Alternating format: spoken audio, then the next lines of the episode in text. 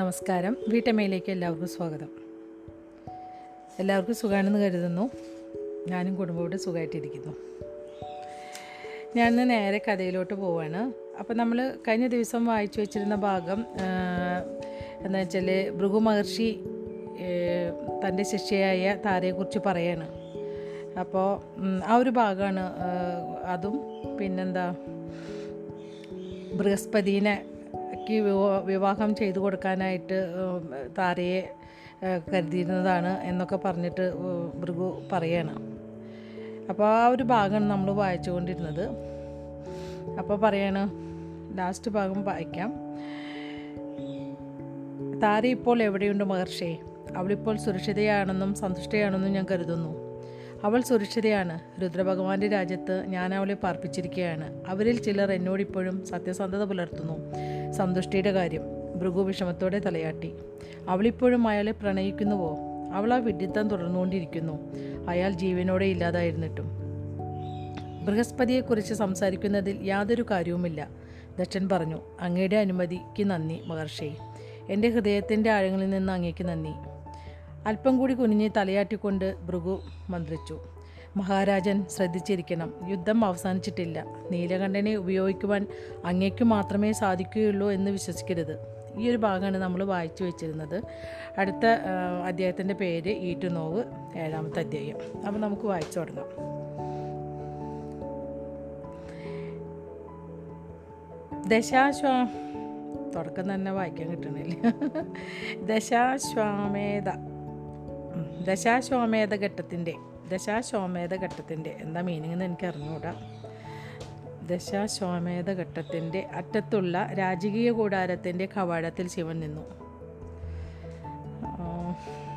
നിങ്ങൾക്ക് കേൾക്കുന്നവർക്ക് മനസ്സിലാവുമെന്ന് ഞാൻ വിചാരിക്കുന്നു. ഒന്നുകൂടി ഞാൻ വായിക്കാം. ദശാശ്വാമേധ ഘട്ടത്തിന്റെ അറ്റത്തുള്ള രാജകീയ കൂടാരത്തിന്റെ കവാടത്തിൽ ശിവൻ നിന്നു. അദ്ദേഹത്തിന്റെ ഇരുവശങ്ങളിലുമായി രാജാക്കന്മാരായ ദിലീപിനും അതിരുഗനും നിലയുറപ്പിച്ചു. അവരുടെ പിന്നിലായി പ്രധാനപ്പെട്ട അഭിജാതരെല്ലാം നിരന്നു. ആ വലയത്തിൽ നിന്നും അകലെയായി കാശിയിലെ പൗരന്മാർ നിന്നു. അവർ അമിതാവേശം കൊണ്ടിരുന്നില്ല. നീലകണ്ഠൻ ആ നഗരം തന്റെ താൽക്കാലിക താവളമാക്കിയതോടെ ആ നഗരത്തിന് ലഭിച്ചിരുന്ന ലോകശ്രദ്ധ അവർക്ക് ചിരപരിചിതമായി കഴിഞ്ഞിരുന്നു. കാശിയിലെ നയതന്ത്ര ഉദ്യോഗസ്ഥർക്ക് തിരക്കുപിടിച്ചൊരു ദിവസമായിരുന്നു അന്ന്. അന്നു രാവിലെയാണ് ദിലീപൻ എത്തിച്ചേർന്നത്. സ്വദ്വീപിലെ ചക്രവർത്തിയോട് പുലർത്തേണ്ട സ്ഥാനീയമായ ചിട്ടകളും ആചാരങ്ങളും പാലിക്കപ്പെട്ടു. ചന്ദ്രകല ചന്ദ്രക്കല അലങ്കരിക്കുന്ന ചന്ദ്രവംശികളുടെ ശുഭപതാക ഉയർത്തുന്നതടക്കമുള്ള നടപടികൾ ചിട്ടയോടെ നിർവഹിക്കപ്പെട്ടു. അവരിപ്പോൾ ഭാരതത്തിന്റെ ചക്രവർത്തിയായ ദക്ഷന്റെ ആഗമനത്തിനായി കാത്തു നിൽക്കുകയായിരുന്നു. ആസ്ഥാനീയമായ ആചാരങ്ങളിൽ അല്പം കൗശലത്തിന്റെ കലർപ്പ് ആവശ്യമായിരുന്നു. അവസാനം ചുവന്ന നിറത്തിലുള്ള സൂര്യവംശി പതാക ആ രാജകീയ കൂടാരത്തിന്റെ ഏറ്റവും മുകളിലായി ഉയർത്തിക്കെട്ടി. ഭഗവാൻ നീലകണ്ഠൻ ദക്ഷനെ ഭാരതത്തിന്റെ ചക്രവർത്തിയായി പ്രഖ്യാപിച്ചിരുന്നു. ദിലീപിന്റെ വൈകാരികമായ പ്രതികരണങ്ങളോട് ശിരസ്സുകുനിച്ചുകൊണ്ട് തന്നെ കാശിയിലെ സ്ഥാനീയ ആചാരങ്ങൾ നിർവഹിക്കുന്നതിന്റെ ചുമതലയുണ്ടായിരുന്ന ഉദ്യോഗസ്ഥർ സൂര്യവംശികളുടെ കൊടിക്കൂറയുടെ തൊട്ടു താഴെയാണെങ്കിലും ചന്ദ്രവംശികളുടെ പതാക ഉയർത്തിക്കെട്ടിയിരുന്നു. നിശ്ചയമായും ശിവൻ ഇത്തരം ആചാരങ്ങളെ ശ്രദ്ധി ഇത്തരം ആചാരങ്ങളെ ശ്രദ്ധിച്ചിരുന്നില്ല. നദിക്ക് കുറുകെയുള്ള കപ്പൽശാലയിൽ ജോലിക്കാർ തിരക്കുപിടിച്ചു പണിയെടുക്കുന്നത് കൗതുകത്തോടെ നോക്കി നിൽക്കുകയായിരുന്നു അദ്ദേഹം. കഴിഞ്ഞ മൂന്ന് മാസമായി ശിവദാസന്റെ നേതൃത്വത്തിൽ ഭ്രങ്കന്മാർ അവിടെ കഠിനാധ്വാനത്തിൽ ഏർപ്പെട്ടിരിക്കുകയായിരുന്നു. ഗംഗാനദിയുടെ കിഴക്കൻ തീരത്തെ വളവിൽ താമസിക്കുന്നതിനെതിരായി അന്ധവിശ്വാസം നിലനിർത്തിയിരുന്നതിനാൽ ഭ്രങ്ക- ഭ്രങ്കന്മാർക്ക് ആ ജോലി ചെയ്യുവാൻ ഏറ്റവും സുരക്ഷിതമായ സ്ഥലമായിരുന്നു അത്. ബ്രങ്കയ്ക്ക് കുറുകെ നിർമ്മിച്ചിരുന്ന വലിയ കവാടങ്ങളും വേലിക്കെട്ടുകളും ഭേദിച്ച് മുന്നേറുവാൻ പ്രാപ്തമായ രീതിയിലുള്ള ഭീമൻ കപ്പലുകളാണ് അവർ നിർമ്മിക്കുവാൻ ശ്രമിച്ചുകൊണ്ടിരുന്നത്. ഗംഗയെപ്പോലെ ഇത്രയും വിശാലമായ നദിക്കു കുറുകെ വേലിക്കെട്ടുകൾ നിർമ്മിക്കുന്ന കാര്യം ശിവന് സങ്കല്പിക്കാൻ സാധിച്ചില്ല. എന്നാൽ ആ യാത്രയ്ക്ക് ഇത്തരത്തിലുള്ള വലിയ വിശേഷപ്പെട്ട യാനങ്ങൾ ആവശ്യമാണെന്ന് ശിവദാസൻ അഭിപ്രായപ്പെട്ടു. ബ്രഹ്മന്മാരുടെ ഈ നീക്കത്തെ എതിർത്തുകൊണ്ട് സംശയാലുവായ അതിഥുകനോട് താൻ പറഞ്ഞ കാര്യങ്ങൾ ശിവൻ ഓർത്തു. താങ്കൾക്ക് സങ്കല്പിക്കുവാൻ സാധിക്കാത്ത ഒരു കാര്യമായതിനാൽ അത് ഈ ലോകത്തിൽ ഉണ്ടാവില്ല നിലനിൽക്കുകയില്ല എന്നാണ് അർത്ഥം? എന്നാൽ കൊട്ടാരമോ കിഴക്കൻ തീര ജനവാസ പ്രദേശമോ ഇതിനുവേണ്ടി ഉപയോഗിക്കുവാൻ അതിരുകൻ സമ്മതിച്ചില്ല. അതുകൊണ്ട് ബ്രങ്കന്മാർ അടുത്തിടെ വെള്ളം പറ്റിയ അപ അപകട സാധ്യതയുള്ള ആ തീരപ്രദേശം അതിനായി ഉപയോഗിക്കാൻ തീരുമാനിച്ചു. ബ്രങ്കയിലേക്ക് അകമ്പടി പോരാമെന്ന് നീലാക നീലകണ്ഠനോട് വാഗ്ദാനം ചെയ്തതിന്റെ പിറ്റേ ദിവസം മുതൽ ശിവോദാസൻ ആ ജോലി ആരംഭിച്ചിരുന്നു. ശിവോദാസൻ വാക്കു വലിക്കുന്ന ആളാണ്. അയാൾ നല്ലവനാണ്. ദക്ഷന്റെ കപ്പൽ കരയിലേക്കെടുക്കുന്നതിന്റെ ശബ്ദം ശിവനെ ചിന്തയിൽ നിന്നും മടക്കി കൊണ്ടുവന്നു കപ്പലിൽ നിന്നുള്ള ഒരു വടം നടവഴിയിലേക്ക് താണിറങ്ങുന്നത് അദ്ദേഹം കണ്ടു. ജനകീയമായ സ്ഥാനീയ ചിട്ടകൾക്കൊന്നും കാത്തു നിൽക്കാതെ നടവയിലേക്ക് ചാടിയിറങ്ങിയ ദക്ഷൻ ശിവന്റെ അടുത്തേക്ക് മിക്കവാറും ഓടുകയായിരുന്നു. തല കുനിച്ചുകൊണ്ട് ശ്വാസമെടുക്കാൻ പോലും നിൽക്കാതെ ദക്ഷൻ ചോദിച്ചു ആൺകുഞ്ഞാണോ സ്വാമി? ഭാരതത്തിന്റെ ചക്രവർത്തിയെ സ്വീകരിക്കുവാനായി എഴുന്നേറ്റ് നിന്ന് ഔപചാരികമായി നമിച്ചുകൊണ്ട് പുഞ്ചിരിയോടെ ശിവൻ പറഞ്ഞു ഇപ്പോൾ ഞങ്ങൾക്കത് അറിയില്ല രാജൻ. നാളെ വരെ അവൾക്ക് പ്രസവിക്കാനുള്ള തീയതിയുണ്ട്. ഓ കൊള്ളാം. ഗംഭീരം. അപ്പോൾ ഞാൻ വൈകിട്ടില്ല എന്നർത്ഥം. ആനന്ദകരമായ ഒരു മുഹൂർത്തം എനിക്ക് നഷ്ടപ്പെടുമോ എന്നായിരുന്നു എന്റെ വിഷമം. ശിവൻ ഉറക്കെ പൊട്ടിച്ചിരിച്ചു. അവരിൽ ആരാണ്? അച്ഛനാണോ അതോ മുത്തച്ഛനാണോ? ആരാണ് കൂടുതൽ ആവേശഭരിതരെന്ന് പറയുക വിഷമകര വിഷമകരമായിരുന്നു.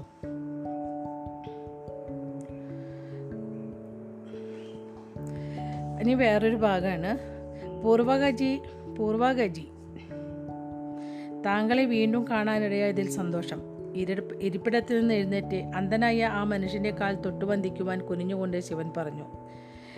പൂർവാകന്റെ പേരിനോടൊപ്പം ആദരവുണ്ടാകുമ ആദരവുകൊണ്ടാണ് ശിവൻ ജി ചേർത്തത്. ദ്രവകുവിന്റെ അന്ധന പിത അന്ധനായ പിതാവായിരുന്നു പൂർവാകൻ വർഷങ്ങൾക്ക് മുൻപ് മെലൂഹയിലെ കോട്ട്ദ്വാരയിൽ വെച്ച് ശിവൻ അനുഗ്രഹം തേടിയ വികർമ്മൻ. വികർമ്മ നിയമം പൊതുജനമധ്യത്തിൽ വെച്ച് തന്നെ ശിവൻ ലംഘിച്ചത് തിരസ്കരിച്ചത് തിരസ്കരിച്ചത് കോട്ട്ദ്വാരയിലെ ജനങ്ങളെ അമ്പരിപ്പിച്ചിരുന്നു. വികർമ്മത്വം കൊണ്ട് മലിനമാക്കുന്ന ഒരാളെ തൊടുന്നുവെന്ന കാര്യം പോട്ടെ. അങ്ങനെ ഒരാളിൽ നിന്ന് അനുഗ്രഹം തേടുകയാണ് ശിവൻ അന്ന് ചെയ്തത്. ദക്ഷ ചക്രവർത്തിയുടെ സംഘത്തോടൊപ്പം കാശിയിൽ വന്നതായിരുന്നു പൂർവാകൻ. ശിവൻ ചെയ്യാൻ പോകുന്നത് എന്താണെന്ന് മനസ്സിലാക്കി പൂർവാകൻ പുറകോട്ട് വലിഞ്ഞു. അരുത് ദേവ അങ്ങ് നീലകണ്ഠനാണ്. എന്റെ പാദം സ്പർശിക്കുന്നതിനെ അങ്ങേ അനുവദിക്കാൻ എനിക്ക് എങ്ങനെ സാധിക്കും? എന്തുകൊണ്ട് പാടില്ല പൂർവാകജി? ശിവൻ ചോദിച്ചു. സ്വാമി അങ്ങേക്ക് എന്നെ എന്റെ പിതാവിന്റെ പാദം തൊട്ട് വന്ദിക്കുവാൻ കഴിയും. രഘു ചോദിച്ചു. അങ്ങ് മഹാദേവനാണ്. ആരുടെ പാദം തൊട്ട് വന്ദിക്കണമെന്ന് തീരുമാനിക്കേണ്ടത് ഞാനല്ലേ? ശിവൻ ചോദിച്ചു. പൂർവാകനെ നേർക്ക് തിരിഞ്ഞുകൊണ്ട് ശിവൻ തുടർന്നു. താങ്കൾ എന്നേക്കാൾ മുതിർന്ന ആളാണ്. താങ്കളുടെ അനുഗ്രഹം ഞാൻ തേടിയാൽ താങ്കൾക്കത് തള്ളിക്കളയാനാവില്ല. അതുകൊണ്ട് വേഗം എന്നെ അനുഗ്രഹിക്കുക. കുറേ നേരമായി കുനിഞ്ഞു നിൽക്കുന്നതുകൊണ്ട് എന്റെ പുറം വേദനിക്കുന്നു. ശിവന്റെ മൂർധാവിൽ കൈപ്പടം വെച്ചുകൊണ്ട് പൂർവാകം ചിരിച്ചു. മഹാത്മാവേ ആർക്കും അങ്ങയെ തിരസ്കരിക്കാനാവില്ല. ആയുഷ്മാൻ ഭവ. ദീർഘായുസ് നേർന്നുകൊണ്ടുള്ള അനുഗ്രഹത്താൽ തൃപ്തനായി എഴുന്നേറ്റ ശിവൻ പൂർവാകനോട് ചോദിച്ചു അപ്പോൾ ഇനി ശിഷ്ടകാലം മകന്റെ കൂടെ കഴിയുവാനാണ് ഉദ്ദേശം? അതെ സ്വാമി. പക്ഷേ ഞങ്ങളിപ്പോൾ അപകടം നിറഞ്ഞൊരു യാത്രയ്ക്ക് ഒരുങ്ങുകയാണ്. താങ്കൾ മകനോടൊപ്പം ഞങ്ങളുടെ കൂടെ വരുമോ? പ്രഭു ഞാനും ഒരു യോദ്ധാവായിരുന്നു. എനിക്കിപ്പോഴും അത്യാവശ്യം കരുത്തുണ്ട്. എന്റെ മുന്നിൽ നിൽക്കുന്ന ഏതു നാഗനെയും വധിക്കാൻ എനിക്ക് സാധിക്കും. പുഞ്ചിരിച്ച് കൺപുരികമുയർത്തി ശിവൻ ദ്രബകുവിന് നേർക്ക് തിരിഞ്ഞു. താൻ പിതാവിനെ സംരക്ഷിച്ചു കൊള്ളാം എന്ന മട്ടിൽ ദ്രബകു പുഞ്ചിരിച്ചുകൊണ്ട് ആംഗ്യം കാട്ടി. എന്റെ മകനെ നീ പറയുന്നത് എന്താണെന്ന് എനിക്ക് മനസ്സിലാവില്ലെന്നാണോ നീ കരുതിയത്? പൂർവാകൻ പറഞ്ഞു. ഞാൻ അന്ധനായിരിക്കാം പക്ഷേ എന്റെ കയ്യിൽ നിന്നാണ് നീ വാൾ വീശാൻ പഠിച്ചത്. ഞാൻ എന്നെയും നിന്നെയും സംരക്ഷിച്ചു കൊള്ളാം. ശിവനും ദ്രവകവും അത് കെട്ടി പൊട്ടിച്ചിരിച്ചു. കോട്ട്ദ്വാറിൽ വെച്ചു കണ്ട ആത്മവിശ്വാസമില്ലാത്ത വിധിയുടെ ആക്രമണത്തിന് വിധേയമായി സ്വന്തം ധീരതയും കരുത്തും നഷ്ടപ്പെട്ട ആ പൂർവാകന്റെ ആ പൂർവാകൻ തന്റെ പഴയ ശേഷിയുടെ ജ്വാല വീണ്ടെടുക്കുകയാണെന്ന് കണ്ടപ്പോൾ ശിവന് സന്തോഷം തോന്നി. മകനെക്കുറിച്ച് മറന്ന് കളയൂ ശിവൻ പറഞ്ഞു. താങ്കളെ എന്റെ അംഗരക്ഷകനായി ലഭിക്കുകയാണെങ്കിൽ അതെനിക്ക് ഏറെ സന്തോഷം നൽകുന്ന കാര്യമായിരിക്കും. എനിക്ക് പേടി തോന്നുന്നു ശിവ. ഇത് വേറൊരു ഭാഗമാണ്. എനിക്ക് പേടി തോന്നുന്നു ശിവ അറയിൽ അറയിലെ കട്ടിലിൽ ഇരിക്കുകയായിരുന്നു സതി. ഒരു തലികയിൽ ഭക്ഷണവുമായി അകത്തേക്ക് ഒരു കടന്നു ചെന്നതേയുള്ളൂ ശിവൻ. ഭാര്യയ്ക്ക് ഭക്ഷണം സ്വയം പാചകം ചെയ്തുകൊണ്ട് നീലകണ്ഠൻ കൊട്ടാരം പാചകക്കാരനെ അന്താളിപ്പിച്ചു. അല്പം പരിവഹിച്ചതുപോലെ ശിവൻ പറഞ്ഞു എന്റെ പാചകം അത്രയ്ക്ക് മോശമൊന്നുമല്ല.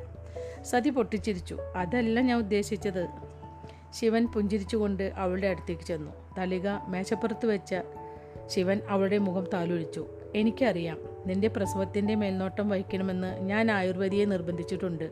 ലോകത്തിലേക്കും വെച്ച് ഏറ്റവും മികച്ച വൈദ്യശ്രേഷ്ഠയാണവർ. ഒരു കുഴപ്പവും ഉണ്ടാവില്ല.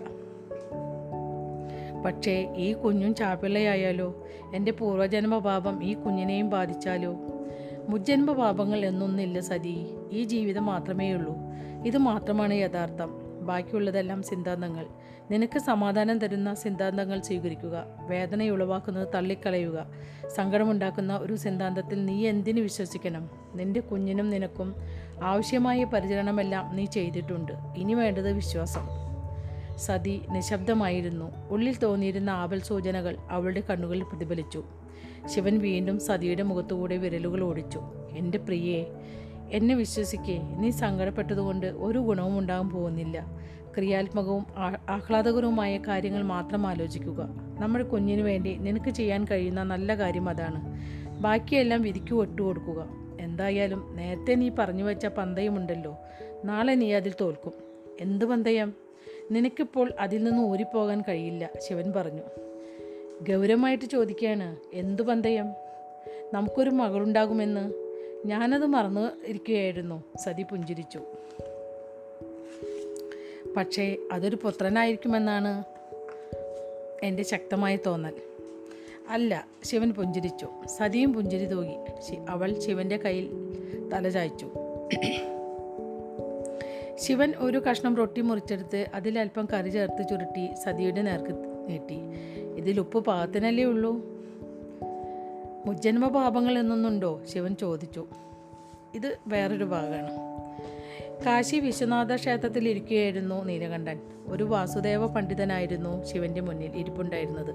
ക്ഷേത്രത്തിന്റെ തൂണുകൾക്കിടയിലൂടെ അസ്തമയ സൂര്യൻ പ്രകാശിച്ചു. ചെങ്കൽ തൂണുകൾ കൂടുതൽ തീക്ഷ്ണമായ തിളക്കത്തോടെ പ്രകാശിച്ചപ്പോൾ വിസ്മയകരമായ ഒരു അന്തരീക്ഷമായിരുന്നു അവിടെ. താങ്കൾ എന്തു വിചാരിക്കുന്നു? വാസുദേവൻ ചോദിച്ചു. തെളിവ് കാണാത്ത യാതൊന്നിലും ഞാൻ വിശ്വസിക്ക വിശ്വസിക്കുകയില്ല. തെളിവില്ലാത്ത കാര്യത്തിൽ കാര്യത്തിലെല്ലാം അവ നമുക്ക് സമാധാനം നൽകുന്ന സിദ്ധാന്തങ്ങളാണെന്ന് വിശ്വസിച്ചാൽ മതിയെന്നാണ് ഞാൻ കരുതുന്നത്. സിദ്ധാന്തം ശരിയാണോ തെറ്റാണോ എന്നൊന്നും നോക്കേണ്ടതില്ല. സന്തോഷകരമായ ഒരു ജീവിതത്തിന് അത് നല്ലൊരു പ്രായോഗിക തന്ത്രമാണ്. പണ്ഡിതൻ കൂടുതൽ കാര്യങ്ങൾ പറയുന്നതിനായി ശിവൻ കാത്തു. അദ്ദേഹം പറയുന്നില്ലെന്ന് കണ്ടപ്പോൾ ശിവൻ വീണ്ടും സംസാരിച്ചു. താങ്കൾ ഇനിയും എന്റെ ചോദ്യത്തിനുള്ള ഉത്തരം പറഞ്ഞില്ല. മുജ്ജന്മ പാപങ്ങൾ എന്ന ഒന്നുണ്ടോ? ജീവിതകാലം മുഴുവനും എന്റെ യാതന നാം സഹിക്കേണ്ടി വരുമോ? ഞാൻ ഇതൊന്നും ഉത്തരം പറയാത്തത് ഞാൻ ഇതിനൊന്നും ഉത്തരം പറയാത്തത് അതിനുള്ള ഉത്തരങ്ങൾ എന്റെ പക്കലില്ലാത്തത് കൊണ്ടാണ്. എന്നാൽ മുജ്ജന്മ പാപങ്ങൾക്ക് ഇപ്പോഴത്തെ ജീവിതത്തിന്റെ ജീവിതത്തിൽ ദൂഷ്യഫലങ്ങൾ ഉണ്ടാക്കുവാൻ കഴിയുമെന്ന് വിശ്വസിക്കുന്നവർക്ക് ഏറ്റവും കുറഞ്ഞത് ഇത്തവണയെങ്കിലും നല്ല ജീവിതം നയിച്ചുകൂടെ? ശിവൻ പുഞ്ചിരിച്ചു. സർഗശേഷിയുള്ള വാക്ചാതുരിക്കാരോ അതോ തത്വചിന്തകരോ ഇവർ? പണ്ഡിതർ പുഞ്ചിരി തൂകി ഒരിക്കൽ കൂടി എനിക്കതിന് മറുപടിയില്ല. ശിവൻ പൊട്ടിച്ചിരിച്ചു. പണ്ഡിതർക്ക് തന്റെ ചിന്തകൾ സ്വീകരിക്കുവാൻ കഴിയുമെന്നും അത് അതുപോലെ മറ്റു പണ്ഡിതന്മാരുടെ കാര്യത്തിലും അദ്ദേഹത്തിന് ഇത് ചെയ്യാൻ കഴിയുമെന്നും ഉള്ള കാര്യം ശിവൻ മറന്നുപോയിരുന്നു. ഇതെങ്ങനെ നടക്കുന്നു? എനിക്കെങ്ങനെ താങ്കളുടെ ചിന്തകൾ കേൾക്കാൻ കഴിയുന്നു? വാസ്തവത്തിൽ ഇത് ലളിതമായ ശാസ്ത്രം റേഡിയോ തരംഗശാസ്ത്രം. ഇതൊരു സിദ്ധാന്തമല്ലേ? പണ്ഡിതൻ ചിരിച്ചു. തീർച്ചയായും ഇതൊരു സിദ്ധാന്തമല്ല. ഇതൊരു പരമാർത്ഥമാണ്. പ്രകാശം നമ്മെ കാണാൻ സഹായിക്കുന്നത് പോലെ റേഡിയോ തരംഗങ്ങൾ നമ്മെ കേൾക്കുവാൻ സഹായിക്കുന്നു. എല്ലാ മനുഷ്യർക്കും പ്രകാശത്തിന്റെ സവിശേഷതകൾ അനായാസം ഉപയോഗിക്കാൻ കഴിയുമെങ്കിലും ഈ റേഡിയോ തരംഗങ്ങൾ ഉപയോഗിച്ച് കേൾക്കുവാൻ ഭൂരിപക്ഷം ആളുകൾക്കും അറിഞ്ഞുകൂടാ. കേൾക്കുന്നതിനായി നമ്മൾ ശബ്ദതരംഗങ്ങളെയാണ് ആശ്രയിക്കുന്നത്. ശബ്ദതരംഗങ്ങൾ വളരെ സാവധാനം വളരെ കുറവ് ദൂരം മാത്രമേ വായുവിലൂടെ സഞ്ചരിക്കുകയുള്ളൂ. റേഡിയോ തരംഗങ്ങൾ പ്രകാശത്തെ പോലെ അതിവേഗം ദീർ ദീർഘദൂരം സഞ്ചരിക്കുന്നു. ശിവൻ അവന്റെ അമ്മാവനെ കുറിച്ച് ഓർത്തു. അമ്മാവനെ ശിവൻ ചിന്തിക്കുന്നതെല്ലാം കേൾക്കാൻ കേൾക്കാൻ കഴിയുമായിരുന്നു. ചെറുപ്പത്തിൽ അതൊരു മാന്ത്രിക വിദ്യയാണെന്നാണ് ശിവൻ കരുതിയത്. ഇപ്പോൾ അതിനെക്കുറിച്ച് അവന് കൂടുതൽ മനസ്സിലായി. ഇതിന്റെ പുറകിലൊരു ശാസ്ത്രമുണ്ടെന്നും മനസ്സിലായി. ഇത് വളരെ കൗതുകകരമായ കാര്യം തന്നെ. എന്തുകൊണ്ട് ഈ തരംഗങ്ങളെ ശബ്ദ തരംഗങ്ങളാക്കുവാൻ ശേഷിയുള്ള ഒരു യന്ത്രം യന്ത്രമുണ്ടാക്കിക്കൂടാ ഹാ അതൊരു ബുദ്ധിമുട്ടുള്ള കാര്യമാണ്. ഇനിയും ഞങ്ങൾ അക്കാര്യത്തിൽ വിജയിച്ചിട്ടില്ല. എന്നാൽ ഈ റേഡിയോ തരംഗങ്ങളെ പിടിച്ചെടുക്കുന്നതിന് മസ്തിഷ്കത്തിന് പരിശീലനം നൽകുവാൻ ഞങ്ങൾക്ക് സാധിച്ചിട്ടുണ്ട്. വർഷങ്ങളോളം പരിശീലിപ്പിച്ചാലേ അതിന് സാധിക്കൂ. യാതൊരു പരിശീലനവും കൂടാതെ താങ്കൾക്ക് ഇതിനെ താങ്കൾക്കതിന് സാധിക്കുമെന്ന് കണ്ടപ്പോഴാണ് ഞാൻ ഞെട്ടിപ്പോയത്. എനിക്ക് ഭാഗ്യമുണ്ടെന്ന് ഞാൻ കരുതുന്നു. ഇത് ഭാഗ്യമല്ല മഹത്തായ കാര്യം. താങ്കൾ വിശേഷവിധിയായി ജനിച്ച ആളാണ്. ശിവൻ മുഖം ചൊളിച്ചു. ഞാൻ അങ്ങനെ കരുതുന്നില്ല. എന്തായാലും അത് എങ്ങനെയാണ് പ്രവർത്തിക്കുക? നിങ്ങൾ എങ്ങനെ റേഡിയോ തരംഗങ്ങൾ പിടിച്ചെടുക്കും? എന്തുകൊണ്ടാണ് എല്ലാവരുടെയും ചിന്തകൾ എനിക്ക് പിടികിട്ടാത്തത്? നിങ്ങളുടെ ചിന്തകൾ റേഡിയോ തരംഗമായി തരംഗങ്ങളായി പ്രക്ഷേപിക്കുവാൻ നിങ്ങളുടെ ചിന്തകൾ റേഡിയോ തരംഗങ്ങളായി പ്രക്ഷേപിക്കുവാൻ വലിയ അധ്വാനം ആവശ്യമാണ്. പല ആളുകളും സ്വയം അറിയാതെ പരിശീലനം പോലുമില്ലാതെ അത് ചെയ്യുന്നുണ്ട്. എന്നാൽ റേഡിയോ തരംഗങ്ങൾ പിടിച്ചെടുക്കുന്നതിനും മറ്റുള്ളവർ മറ്റുള്ളവരുടെ ചിന്തകൾ കേൾക്കുന്നതും അത് തീർത്തും വ്യത്യസ്തമായ കാര്യമാണ്. അത് എളുപ്പമല്ല. അതിന് വലിയ പ്രക്ഷേപണികളുടെ പരിധിയിലായിരിക്കണം നമ്മുടെ താമസം. ക്ഷേത്രങ്ങളോ? ഓ നീലകണ്ഠൻ താങ്കൾ അസാമാന്യ ബുദ്ധിശക്തിയുള്ള ആളാകുന്നു. പണ്ഡിതൻ മന്ദഹസിച്ചു അതെ ക്ഷേത്രങ്ങൾ പ്രക്ഷേപണികളെപ്പോലെ പ്രവർത്തിക്കുന്നു. മറ്റു വാസുദേവന്മാരുടെ റേഡിയോ തരംഗങ്ങളെ പിടിച്ചെടുക്കുവാനും അതിനു പകരമായി എന്റെ ചിന്തകൾ അവരുടെ അടുത്തേക്ക് പ്രക്ഷേപണം നടത്തുവാനും ക്ഷേത്രങ്ങൾ എന്നെ സഹായിക്കുന്നു. അതായത് എല്ലാ വാസുദേവന്മാരും നമ്മൾ പറയുന്നതെല്ലാം എപ്പോഴും കേൾക്കുന്നുണ്ട് എന്നാണോ അങ്ങ് അങ്ങ് ഉദ്ദേശിക്കുന്നത് പണ്ഡിറ്റ്ജി? അതെ ഈ സംഭാഷണം കേൾക്കാൻ ഇഷ്ടപ്പെടുന്ന വാസുദേവനെ വളരെ കുറച്ച് വാസുദേവന്മാർ മാത്രമേ നമ്മുടെ ഈ കാലഘട്ടത്തിന്റെ രക്ഷകനായ മഹേശ്വരൻ നീലകണ്ഠന്റെ വാക്കുകൾ കേൾക്കാൻ ആഗ്രഹിക്കാത്തവരായി ഉണ്ടാവുകയുള്ളൂ. ശിവൻ മുഖം ചൊളിച്ചു. ഈ പണ്ഡിതർ പറയുന്നത് ശരിയാണെങ്കിൽ ഇന്ത്യയിലെ ഏത് ക്ഷേത്രത്തിലുമുള്ള വസുദേവ പണ്ഡിതനുമായി അവൻ ഇപ്പോൾ തന്നെ സംസാരിക്കാൻ കഴിയും. എങ്കിൽ മഗധ ക്ഷേത്രത്തിലെ വസുദേവ പണ്ഡിതരെ അങ്ങ് പറയൂ ജനങ്ങൾ നീചശക്തികളുമായി ബന്ധപ്പെട്ടവരാണെന്ന് അങ്ങ് പറഞ്ഞില്ലേ? അതുകൊണ്ട് അങ്ങ് എന്താണ് ഉദ്ദേശിക്കുന്നത്? ശിവൻ ഉച്ചത്തിലുള്ള ഒരു പൊട്ടിച്ചിരി കേട്ടു. അകലെ എവിടെയോ നിന്ന് കേൾക്കുന്നത് പോലെ മഗധയിലെ നരസിംഹ ക്ഷേത്രത്തിൽ നിന്നുള്ള വസുദേവ പണ്ഡിതൻ നീലകണ്ഠ ഭഗവാനെ അങ്ങ് വളരെ സമർത്ഥനാണ്. വസുദേവൻ പുകഴ്ത്തലിനു പകരം എനിക്കിഷ്ടം ഉത്തരങ്ങളാണ് ശിവൻ പുഞ്ചിരിച്ചു. നിശബ്ദത. അപ്പോൾ ശിവൻ മഗധയിൽ നിന്നുള്ളൊരു ശബ്ദം വ്യക്തമായി കേട്ടു. ധർമ്മഗേതിലെ യുദ്ധത്തിന് തൊട്ടു മുൻപ് താങ്കൾ നടത്തിയ പ്രഭാഷണം ശരിക്കും എനിക്കിഷ്ടമായി. ഹരഹര മഹാദേവ നമ്മളെല്ലാവരും മഹാദേവന്മാരാണ്. നമ്മളിൽ ഓരോരുത്തരിലും ഓരോ ഈശ്വരനുമുണ്ട്. എന്തൊരു സുന്ദരമായ ചിന്ത. എന്റെ ചോദ്യമായി അതിനെന്തു ബന്ധം? എന്തുകൊണ്ടാണ് ആളുകൾ തിന്മയുമായി ബന്ധപ്പെട്ടപ്പെടുന്നത് എന്നാണ് എന്റെ ചോദ്യം. അങ്ങനെ സംഭവിക്കാറുണ്ട്. വളരെ ആഴത്തിൽ തന്നെ അങ്ങനെ സംഭവിക്കാറുണ്ട്. നമ്മളിൽ ഓരോരുത്തരിലും ഓരോ ഈശ്വരനുമുണ്ട്. ഇതിൽ നിന്ന് ഉരുത്തിരിയുന്ന അനുമാനം എന്താണ്? നമ്മുടെ ഉള്ളിലുള്ള ദൈവത്തെ കണ്ടെത്തേണ്ടത് നമ്മുടെ ഓരോരുത്തരുടെയും ഉത്തരവാദിത്തമാണ്. അല്ല സുഹൃത്തെ അത് സാരമാണ്. ഞാൻ ചോദിച്ചത് അതിന്റെ അനുമാനമാണ്. എനിക്ക് മനസ്സിലാവുന്നില്ല പണ്ഡിറ്റ്ജി. എല്ലാറ്റിനും തുല്യത ആവശ്യമാണ് നീലകണ്ഠൻ. പുരുഷത്വത്തിന് സ്ത്രൈണത ആവശ്യം. ഊർജത്തിന് പിണ്ടം ആവശ്യം. അതുകൊണ്ട് ആലോചിച്ചു നോക്കൂ. ഹരഹര മഹാദേവ എന്താണ് ഈ അനുമാനം? ഈ പ്രസ്താവനയെ സമ സമ സമതുലിതമാക്കുന്നത് എന്താണ്? ശിവൻ മുഖം ചൊളിച്ചു. അവന്റെ മനസ്സിലൊരു ചിന്ത കടന്നു വന്നു. അവനത് ഇഷ്ടമായില്ല അയോധ്യയിലെ വസുദേവൻ ശിവനോട് തിടുക്കപ്പെട്ടു. സുഹൃത്തെ നിന്റെ ചിന്തകൾ നിർത്തരുത്. സത്യം കണ്ടുപിടിക്കുവാൻ അത് തുടർന്നുകൊണ്ടേയിരിക്കുന്നത് മാത്രമാണ് ഒരു വഴി. ശിവൻ മുഖം കോട്ടി. പക്ഷേ ഇത് സത്യമാകാൻ വയ്യ. സത്യം സത്യം ഇഷ്ടപ്പെടണമെന്ന് നിർബന്ധമില്ല. അത് പറയപ്പെടുകയാണ് വേണ്ടത്. അത് ഉറക്കെ പറയൂ. സത്യം താങ്കളെ വേദനിപ്പിച്ചേക്കാം. പക്ഷേ അത് താങ്കളെ സ്വതന്ത്രനാക്കും. പക്ഷേ എനിക്കത് വിശ്വസിക്കാനാവില്ല. സത്യം വിശ്വസിക്കണം വിശ്വസിക്കപ്പെടണമെന്ന് ആവശ്യപ്പെടുന്നില്ല. അത് നിലനിൽക്കുക മാത്രമാണ് ചെയ്യുന്നത്. താങ്കൾ എന്താണ് ചിന്തിക്കുന്നതെന്ന് കേൾക്കുവാൻ എന്നെ അനുവദിക്കൂ. നമ്മളിൽ ഓരോരുത്തരിലും ഓരോ ഒരു ഈശ്വരനുണ്ട്. എന്താണ് യഥാർത്ഥ അനുമാനം? നമ്മളിൽ ഓരോരുത്തരിലും തിന്മയുണ്ട്. അതുതന്നെ നിങ്ങളിൽ ഓരോരുത്തരിലും ഓരോ ഈശ്വരനുമുണ്ട്. അതുപോലെ നമ്മളിൽ ഓരോരുത്തരിലും ഓരോ തിന്മയുമുണ്ട്. ഈശ്വരനും തിന്മയും തമ്മിലുള്ള പോരാട്ടം നമുക്കുള്ളിൽ നടക്കുന്നു. ആ വലിയ തിന്മ നമ്മുടെ ഉള്ളിലെ തിന്മയോട് സ്വയം ബന്ധം സ്ഥാപിക്കുന്നു. അതുകൊണ്ടാണോ ആളുകൾ തിന്മയുമായി ബന്ധം സ്ഥാപിക്കുന്നത്? നമ്മുടെ കാലഘട്ടത്തിലെ വലിയ തിന്മയെ കണ്ടെത്തുമ്പോൾ അതെങ്ങനെയാണ് നമ്മുടെ ഉള്ളിൽ ആഴത്തിൽ ബന്ധം സ്ഥാപിക്കുന്നത് സ്ഥാപിക്കുന്നതെന്ന് വിശദീകരണം ആവശ്യമില്ല. തന്റെ മുന്നിലുള്ള പണ്ഡിതരെ ശിവൻ ഉറ്റുനോക്കി. ആ സംഭാഷണം അവനെ അസ്വസ്ഥന അസ്വസ്ഥനാക്കിയിരുന്നു. തിന്മയെ കണ്ടുപിടിക്കുക എന്നത് മാത്രമായിരുന്നു അവന്റെ ലക്ഷ്യം. അതൊരു പക്ഷേ അനായാസമായിരിക്കും. തിന്മയുമായുള്ള ബന്ധം ഉപേക്ഷിക്കുന്നതിനെ ആളുകളെ പ്രേരിപ്പിക്കുവാൻ അവനെങ്ങനെ സാധിക്കും? എല്ലാ ഉത്തരവും ഇപ്പോൾ തന്നെ കണ്ടെത്തിക്കൊള്ളണമെന്നില്ല സുഹൃത്തെ കാശിയിലെ വസുദേവ പണ്ഡിതർ പറഞ്ഞു. ശിവൻ തളർന്ന മട്ടിൽ പുഞ്ചരിച്ചു. പിന്നെ തനിക്ക് തിരിച്ചറിയാൻ കഴിയുന്ന അകലെ നിന്നുള്ള ഒരു ശബ്ദം അവൻ കേട്ടു. ഒരു അജ്ഞാത സ്വരം. കരുത്തുറ്റ ഒരു സ്വരം. കരുത്തുറ്റതെങ്കിലും ശാന്തമായൊരു സ്വരം.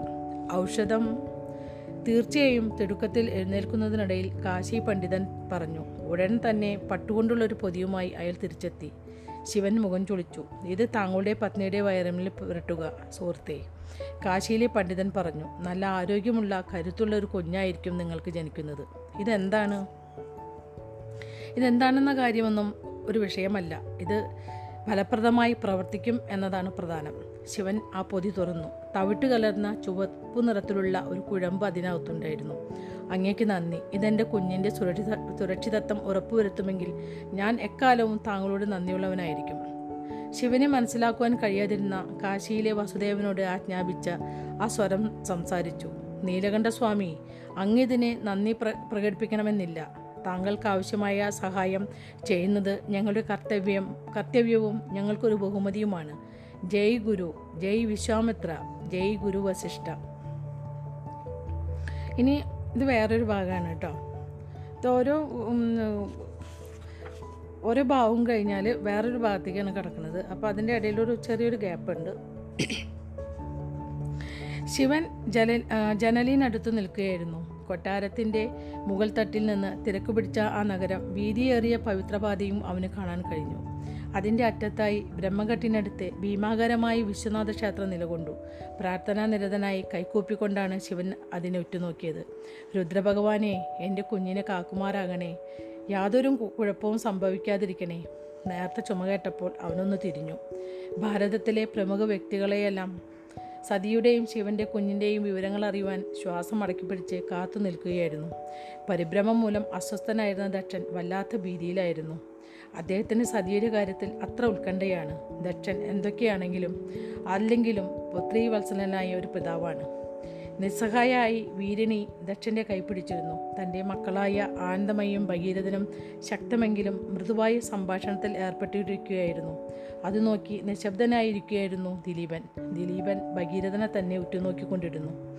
കഴിഞ്ഞ മൂന്ന് മാസമായി രോഗശയ്യയിലായിരുന്ന പർവതേശ്വരൻ പരിക്കുകളിൽ നിന്ന് പൂർണമായും മോചിതനായിരുന്നു. അദ്ദേഹം ആ അറയു അദ്ദേഹം ആ അറയുടെ മൂലയിൽ കരുത്തുറ്റൊരു മനുഷ്യനായി നിൽ നിൽക്കുന്നുണ്ടായിരുന്നു. നീലകണ്ഠന്റെ കുഞ്ഞിന്റെ ജന്മത്തിന് അദ്ദേഹം വൈദ്യശ്രേഷ്ഠന്മാർക്ക് ഭാഗമാക്കുവാനുള്ള അവസരം നൽകാത്തതിന്റെ പേരിൽ വിഷമിച്ചുകൊണ്ട് അതിഥിഗരാജൻ ആ മുറിയിൽ അങ്ങോട്ടും ഇങ്ങോട്ടും നടക്കുന്നുണ്ടായിരുന്നു. എന്നാൽ ശിവൻ പരീക്ഷണങ്ങൾക്കൊന്നും തയ്യാറില്ല തയ്യാറില്ലായിരുന്നു. ആയുർവേദിക്ക് മാത്രമായിരുന്നു അതിന്റെ ചുമതല. ശിവൻ തിരിഞ്ഞു നോക്കിയപ്പോൾ നന്ദി ചുമരിനടുത്ത് നിൽക്കുന്നു കണ്ടു. ശിവൻ അയാളോട് അടുത്തു വരുവാൻ കണ്ണുകൊണ്ട് ആംഗ്യം കാട്ടി. എന്താ വേണ്ടത് പ്രഭു? ശിവന്റെ അടുത്തേക്ക് നടന്നുകൊണ്ട് നടന്നു വന്നുകൊണ്ട് നന്ദി പറഞ്ഞു. എനിക്ക് നിസ്സഹായത അനുഭവപ്പെടുന്നു നന്ദി. എനിക്ക് വല്ലാത്ത പരിഭ്രമം തോന്നുന്നു. എനിക്കൊരു നിമിഷം തന്നാലും പ്രഭു? നന്ദി ആ മുറിയിൽ നിന്ന് പുറത്തേക്ക് കുതിച്ചു. അയാൾ വീരഭദ്രന്റെ അടുത്തേക്ക് തിരിച്ചെത്തിയിരുന്നു. അവർ രണ്ടുപേരും ആ ജലനി ജനലിനടുത്തേക്ക് ചെന്നു. ഇത് കൊള്ളാം വീരഭദ്രൻ പറഞ്ഞു. ശരിക്കും? ശിവൻ ചോദിച്ചു. വീരഭദ്രൻ ചില്ലം കത്തിച്ച് ശിവന് നൽകി. ശിവൻ ഒരു പുകയെടുത്തു ശിവൻ മൂളി. എന്താ? എനിക്കിപ്പോഴും പരിഭ്രമം തോന്നുന്നു. വീരഭദ്രൻ ചിരിക്കാൻ തുടങ്ങി. എന്തായിരിക്കുമെന്നാണ് താങ്കളുടെ തോന്നൽ പെൺകുട്ടി? പെൺകുഞ്ഞ്? ഉറപ്പാണോ? ഒരു പെൺകുഞ്ഞിന് യോദ്ധാവാകാൻ കഴിയില്ല. എന്തൊരു അസംബന്ധം സതിയുടെ കാര്യം നോക്ക്. വീരഭദ്രൻ തലയാട്ടി. അത് ന്യായം. കുഞ്ഞിന് പേരെന്തിടും? കൃതിക. കൃതിക എനിക്ക് വേണ്ടി നിങ്ങളിത് ചെയ്യരുത് സുഹൃത്തേ. എടാ വിഡ്ഡി നിനക്ക് വേണ്ടിയല്ല ഞാനിത് ചെയ്യുന്നത് ശിവൻ പറഞ്ഞു. അങ്ങനെയൊരു ആഗ്രഹം തോന്നിയിരുന്നെങ്കിൽ ഞാൻ എന്റെ മകൾക്ക് ഭദ്ര എന്ന് പേരിടുമായിരുന്നു. സതിക്കും കൃതികയ്ക്കും വേണ്ടിയാണ് ഞാനിത് ചെയ്യുന്നത്. എന്റെ പത്നിയുടെ ജീവിതത്തിൽ തുണയായി പാറ പോലെ നിന്നവളാണ് കൃതിക. എനിക്കിതൊന്ന് ആലോചി ആഘോഷിക്കണം. വീരഭദ്രൻ പുഞ്ചിരിച്ചു. അവൾ നല്ല സ്ത്രീയാണ് അല്ലേ? അവൾ നല്ല സ്ത്രീയാണ്. നീ നിന്റെ ഭാഗം നന്നായി ചെയ്തിട്ടുണ്ട്. ഹേയ് അവളും അത്ര മോശമായി ചെയ്തിട്ടില്ല. ഞാനത്ര ഭയങ്കരനായ ഭർത്താവൊന്നുമല്ല. യഥാർത്ഥത്തിൽ അവൾക്ക് ഇതിലും നന്നായി പ്രവർത്തിക്കുവാൻ കഴിയുമായിരുന്നു. ഭദ്രൻ കളിയായി ശിവന്റെ കൈത്തണ്ടയിലൊന്ന് അടിച്ചു. ആ രണ്ട് സുഹൃത്തുക്കളും ശബ്ദമില്ലാത്ത ചിരി പങ്കിട്ടു. ശിവൻ ചെല്ലം വീരഭദ്രന് തിരികെ കൊടുത്തു. പെട്ടെന്ന് പേറ്ററയുടെ വാതിൽ തുറന്ന് ആയുർവേദി ശിവന്റെ അടുത്തേക്ക് ഓടി വന്നു. ആൺകുഞ്ഞ് ആൺകുഞ്ഞാണ് ഭഗവാനെ. നല്ല കരുത്തനും സുന്ദരനുമായ ഒരു ആൺകുഞ്ഞ്. ശിവൻ ആയുർവേദിയെ എടുത്തൊന്ന് വട്ടം കറക്കി. ഹൃദയം തുറന്ന് ചിരിച്ചു. ആൺകുഞ്ഞായാലും മതി. അമ്പരന്ന് പോയ ആയുർവേദിയെ താഴെ നിർത്തി ശിവൻ പേറ്ററയിലേക്ക് ഓടിച്ചെന്നു. മറ്റാരെയും അകത്തേക്ക് കടക്കുവാൻ ആയുർവേദി സമ്മതിച്ചില്ല.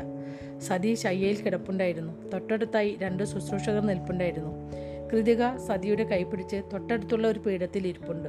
ശിവൻ അതുവരെ കണ്ടതിൽ വെച്ച് ഏറ്റവും സുന്ദരനായ ശിശുവായിരുന്നു സതിയുടെ അടുത്ത് കിടപ്പുണ്ടായിരുന്നത്. വെള്ള തുണി കൊണ്ട് മുറുകെ പൊതിഞ്ഞു കിടത്തിയിരുന്ന ആ കുഞ്ഞ് നല്ല ഉറക്കമായിരുന്നു. സതി മൃദുവായി പുഞ്ചിരിച്ചു. ആൺകുഞ്ഞാണ്. പന്തയത്തിൽ ഞാൻ വിജയിച്ചതുപോലെ തോന്നുന്നു പ്രാണേശ്വര. അത് സത്യം. മകനെ സ്പർശിക്കുവാൻ ഭയന്നുകൊണ്ട് ശിവൻ പറഞ്ഞു പക്ഷേ എനിക്കൊരു നഷ്ടവുമില്ല.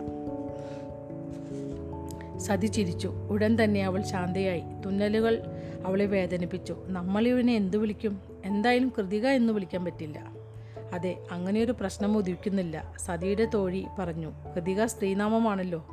പക്ഷേ അവനെ നിന്റെ പേര് വിളിക്കാനാണ് എനിക്കിഷ്ടം കൃതിക ശിവൻ പറഞ്ഞു. എനിക്ക് സമ്മതം സതി പറഞ്ഞു. പക്ഷേ എന്തായിരിക്കും? എന്തായിരിക്കണം ആ പേര്? ശിവൻ ഒരു നിമിഷം ആലോചിച്ചു. കിട്ടിപ്പോയി. നമ്മളിവനെ കാർത്തികയൻ എന്ന് വിളിക്കും. അപ്പോൾ ഈ ഭാഗം ഈ അധ്യായം ഇവിടെ അവസാനിക്കുകയാണ്. നല്ലൊരു അധ്യായമായിരുന്നല്ലേ? അപ്പോൾ നമുക്ക് അടുത്ത അധ്യായം നാളെ വായിക്കാം. കഥ വായിക്കുമ്പോൾ കുറേ തെറ്റുകളൊക്കെ വരുന്നുണ്ട്. ചില വാക്കുകളങ്ങ് പേരുകളൊക്കെ ഭയങ്കര ബുദ്ധിമുട്ട് പോലെ തോന്നുന്നു. ഇങ്ങനെ പിന്നെ ഞാനും ആദ്യമായിട്ട് വായിക്കുകയാണ് ഇത് മുന്നേ വായിച്ചു വെച്ചിട്ട് നിങ്ങൾക്ക് വായിച്ചു തരുന്നതല്ല. നിങ്ങളോടൊപ്പം ഞാനും പുതിയതായിട്ടാണ് ഇത് വായിക്കുന്നത്. അപ്പോൾ വായിക്കാൻ തുടങ്ങുന്ന സമയത്താണ് ഞാൻ ഈ പുസ്തകം എടുക്കുന്നത്. അപ്പോൾ അതുകൊണ്ടാണ് എനിക്ക് ചില വാക്കുകൾ പ്രത്യേകിച്ച് പേരുകളൊക്കെ ഒരു പ്രത്യേകതയുള്ള പേരുകളായതുകൊണ്ട് ഒന്ന് രണ്ട് പ്രാവശ്യം വായിക്കുമ്പോഴേ ശരിയായി വരുന്നുള്ളൂ. അപ്പോൾ നിങ്ങളത് ക്ഷമിക്കുമെന്ന് കരുതുന്നു. അപ്പോൾ ഇതുവരെ ക്ഷമയോടെ കഥ കേട്ടുകൊണ്ടിരുന്ന എല്ലാവർക്കും നന്ദി നമസ്കാരം.